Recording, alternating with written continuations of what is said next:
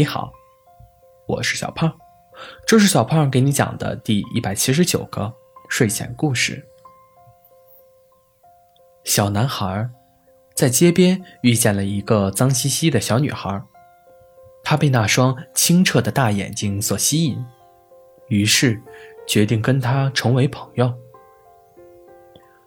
小男孩悄悄地靠近小女孩，在确认她不会被自己吓到以后，轻声问道：“你最喜欢吃什么水果呀？”“草莓。”小女孩说。于是，小男孩打算为小女孩种一片草莓星球。首先，小男孩用压岁钱买了草莓种子。和栽种工具，收拾出了屋子后面的一方天地。接着，小男孩跑去西山，见了老农民爷爷，请教草莓的栽种技术。最后，就是自己动手了。种子播下后的第一天，小男孩邀请小女孩去观看。小男孩。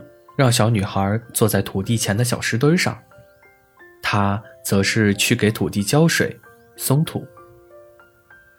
干完活，小男孩坐在了小女孩的身边，给她描述着未来这里的景象。到了成熟的季节，这里会变成一片低矮的绿色小世界，地上会长出红色诱人的草莓星球。小男孩绘声绘色地讲着，小女孩双手撑着脸，看着小男孩，再看看那片目前光秃秃的地，仿佛在想象着未来这片地成长成小男孩描述中的样子。小男孩讲了许久以后，停了一会儿，然后抬起头，看着小女孩问道。他们说：“我这是在画大饼。”你觉得我是吗？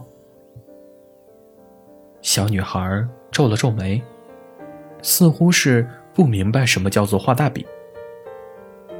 就是，你觉得我在骗你吗？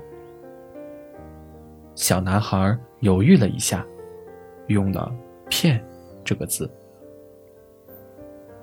小女孩想了想。随后，摇了摇头。你不骗我，你给我买了一颗草莓。说着，小女孩从口袋里掏出那颗用手帕包好的草莓。你怎么没吃呀？小男孩问。小女孩没说话。你吃吧。在草莓星球长出来之前，我每天都给你一颗草莓。小男孩拿起草莓，递给了小女孩。小女孩吃完，露出了一个大大的微笑。好吃吧？小男孩问。小女孩重重的点了点头。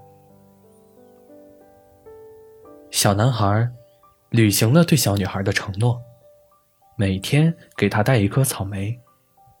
就这样，小男孩每天在地里照顾草莓地，小女孩就坐在那个石墩上看着。终于，草莓地星星点点的长出了红色的果实。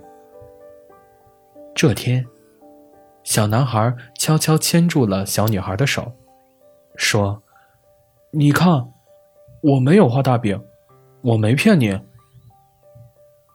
小女孩也笑着，跑进了草莓地。